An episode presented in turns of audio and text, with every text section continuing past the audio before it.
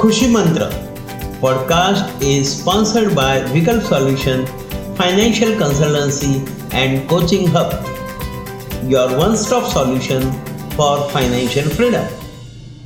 નમસ્કાર દોસ્તો ભારતના પહેલા દિવ્યાંગ માઇન્ડ ટ્રેનર અને મોટિવેશનલ સ્પીકર શ્રી હાર્દિક કલ્પદેવ પંડ્યા દ્વારા શરૂ કરવામાં આવેલ પોડકાસ્ટ ખુશી મંત્રમાં હું કલ્પદેવ ઉર્ફે દેવેન્દ્ર પંડ્યા આપ સૌનું સ્વાગત કરું છું. આજનો વિષય છે, જ્યારે તમે વિચારો છો, ત્યારે તમારું મન કંઈક નવું કરે છે. આ જગતમાં એવી ઘણી બાબતો છે, જેના વિશે આપણે જાણીએ છીએ. પણ આ જ્ઞાન ફક્ત સાદી માહિતી છે. એ જ્ઞાન આપણે ક્યાંક ને ક્યાંકથી શોધીને પ્રાપ્ત કર્યું છે. જ્યારે આપણી સ્વીકાર કરવાની શક્તિ સુધરે છે, ત્યારે આ માહિતીનું જ્ઞાનમાં પરિવર્તન થાય છે. ત્યારે આપણા જ્ઞાનનો ફાયદો પણ દેખાવા લાગે છે. ઉદાહરણ તરીકે, આપણા બધા પાસે સપના તો છે, પણ જ્યાં સુધી તેને સાકાર કરવા માટે આપણે કોઈ પ્રયત્ન ન કરીએ, ત્યાં સુધી આપણે જીવનમાં તેને સિદ્ધ કરી શકતા નથી. તે જ પ્રમાણે જો આપણા સપના વિશે ફક્ત આપણને જ માહિતી હશે, તો આપણે તેને પૂરું કરી શકીશું નહીં. આપણી કલ્પના પ્રમાણેનું સપનું પૂરું કરવા માટે આપણને જ્ઞાનની જરૂર પડશે. જેમ જેમ આપણે વધુને વધુ માહિતી મેળવતા જઈશું, તેમ તેમ આપણું મન આપણા સપના વિશે વધારે વિચારતું હશે. આ બાબત પર સતત સક્રિય રહેવાથી આપણને એવો અનુભવ થશે, જાણે કે આપણે આપણું સપનું સાકાર કરવાની સમીપે આવી ગયા છીએ. જાણકાર માણસમાંથી જ્ઞાની માણસ બનવા માટે આપણે સખત મહેનત કરવી પડશે. આટલું પણ આજની દુનિયામાં પૂરતું નથી. આપણે બીજા કોઈથી આગળ આવવા માટે કંઈક વિશેષ કરવું પડશે. આપણે આપણા વિકાસ માટે જ્ઞાનનો ઉપયોગ કરતાં શીખવું બહુ જરૂરી છે. જ્ઞાન મેળવવા માટે પહેલાં આપણે જાતે પ્રયત્ન કરવાનો હોય છે અને પછી તેમાં બીજાનો સાથ લેવાનો હોય છે. જીવનમાં નવું નવું શીખવા માટેની કોઈ મર્યાદા નથી. કોઈ પણ માણસ નવું નવું શીખી શકે છે. સૌ પ્રથમ તો આપણે શીખવા માટે રસ લેવો જરૂરી છે. જો આપણને કોઈ બાબત શીખવામાં રસ નહીં પડે, તો જીવનમાં આપણે કંઈ પણ શીખી શકીશું નહીં. જો આપણે જીવનમાંથી નવી નવી બાબતો શીખતા રહીશું, તો આપણા મનની શક્તિ વધતી જશે અને બીજું એ પણ છે કે આપણે નવી બાબતો શીખીશું તો જ બીજા સાથે તેના વિશે ચર્ચા કરી શકીશું. ઉદાહરણ તરીકે, આપણને તરતા આવડતું હોય, તો જ આપણે તેના વિશે બીજા સાથે ચર્ચા કરી શકીએ.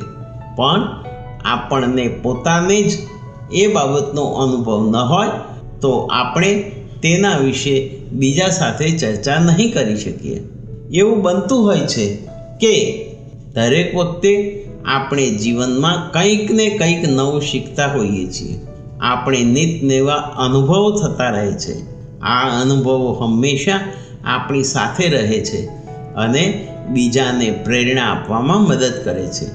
નવું શીખવાની વૃત્તિ અને નવું શીખવાનું હંમેશા લાંબા સમયે લાભદાયક રહે છે.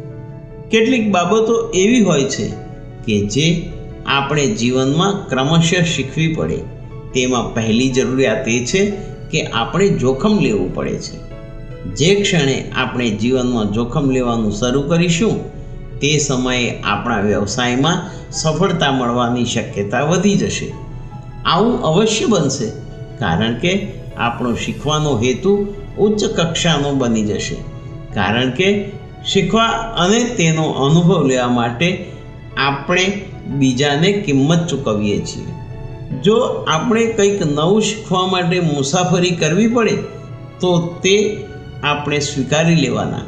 કારણ કે આપણને મુસાફરીમાં જે મુશ્કેલી પડે, તેના કરતાં શીખવામાં આપણી અભિરુચિ વધારે હશે.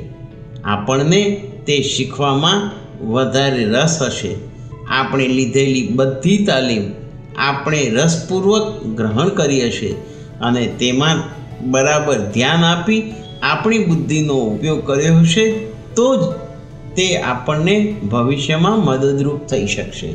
બીજી અગત્યની બાબત એ છે કે આપણે જે શીખ્યા હોઈએ, તેના પર અમલ કરવો. તેની પ્રેક્ટિસ કરવી પડે. જેથી આપણે શીખેલી વાત આપણને વાસ્તવિકતાનો ખ્યાલ આપશે અને આપણે તે માટે બીજા ઉપર આધારિત નહીં રહેવું પડે. ઉદાહરણ તરીકે, જો આપણે આપણી આવડતને કે આપણા કૌશલ્યની રોજ પ્રેક્ટિસ કરતા રહીએ, તો તે આપણને હંમેશા ઉપયોગી બનશે. આપણે જાણીએ જ છીએ કે પ્રેક્ટિસ જ માણસને પૂર્ણતા તરફ લઈ જાય છે. Practice makes the man perfect.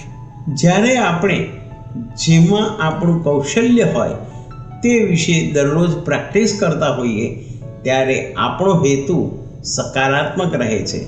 પણ જો આપણે આપણી આવડતની પ્રેક્ટિસ ના કરતા હોઈએ અને જો કોઈ આપણને આપણી આવડત વિશે પૂછે, તો આપણો ત્વરિત પ્રતિભાવ આપણી આવડત બતાવવા વિશેનો હશે અને ત્યાં આપણો ઈરાદો સામેના માણસને ખોટા ઠેરાવવાનો હશે. આપણો હેતુ શુદ્ધ અને સાચો હોવો જોઈએ. બીજા માણસને ખોટા ઠેરવવાની આ વૃત્તિ મનમાં ખોટા હેતુ સાથે જ આવે છે. અને ત્યારે મોટા ભાગે એવું બને છે કે જે બીજાને પડકાર ફેંકે છે, તે પોતે જ ખરાબ રીતે હારી જાય છે. સ્પર્ધામાં આવા લોકોનો હેતુ પોતે જીતે તેવો હોતો નથી, પણ બીજા લોકોને હરાવવાનો હોય છે. પ્રક્રિયા કે મુસાફરી ભલે ગમે તેટલી આરામદાયક હોય પણ સફળતા એટલી સહેલાઈથી મળી જતી નથી. આપણા રસ્તામાં ઘણા અવરોધો આવશે, પણ આપણું ધ્યેય મેળવવા માટેનું આપણું સમર્પણ અને નિષ્ઠા તથા દરેક મુશ્કેલી સામે લડી લેવાની આપણી દ્રઢ ઈચ્છા બધા અવરોધોને દૂર કરશે. જો તમારું મન શાંતિ અને રાહત ન અનુભવતું હોય, તો તમારા બધા પ્રયત્નો, તમારું સમર્પણ, તમારો રસ, તમારા ઈરાદાઓ, તમે ઉઠાવેલું જોખમ અને તમારું ધ્યાન બધું જ ઢળાઈ જશે. જો તમે તમારા જીવનમાં પરિવર્તન લાવવા ઈચ્છતા હો, તો તમારી પોતાની વાર્તા લખવાનું શરૂ કરી દો. મિત્રો, હાર્દિક પંડ્યાના સ્વ અનુભવો સાથેની કરેલી આ વાત તમને કેવી લાગી તે મને જરૂરથી જણાવજો. આવતા એપિસોડમાં એક નવા વિષય સાથે ફરીથી મળીશું. ત્યાં સુધી મને એટલે કે કલ્પદેવ ઉર્ફે દેવેન્દ્ર પંડ્યાની રજા આપશો. જીવનમાં હંમેશા મોટિવેટ રહેવા માટે Hardik Kalpdev પંડ્યાની YouTube channel Kalpdev festive premier subscribe કરવાનું ન ભૂલશો. Thank you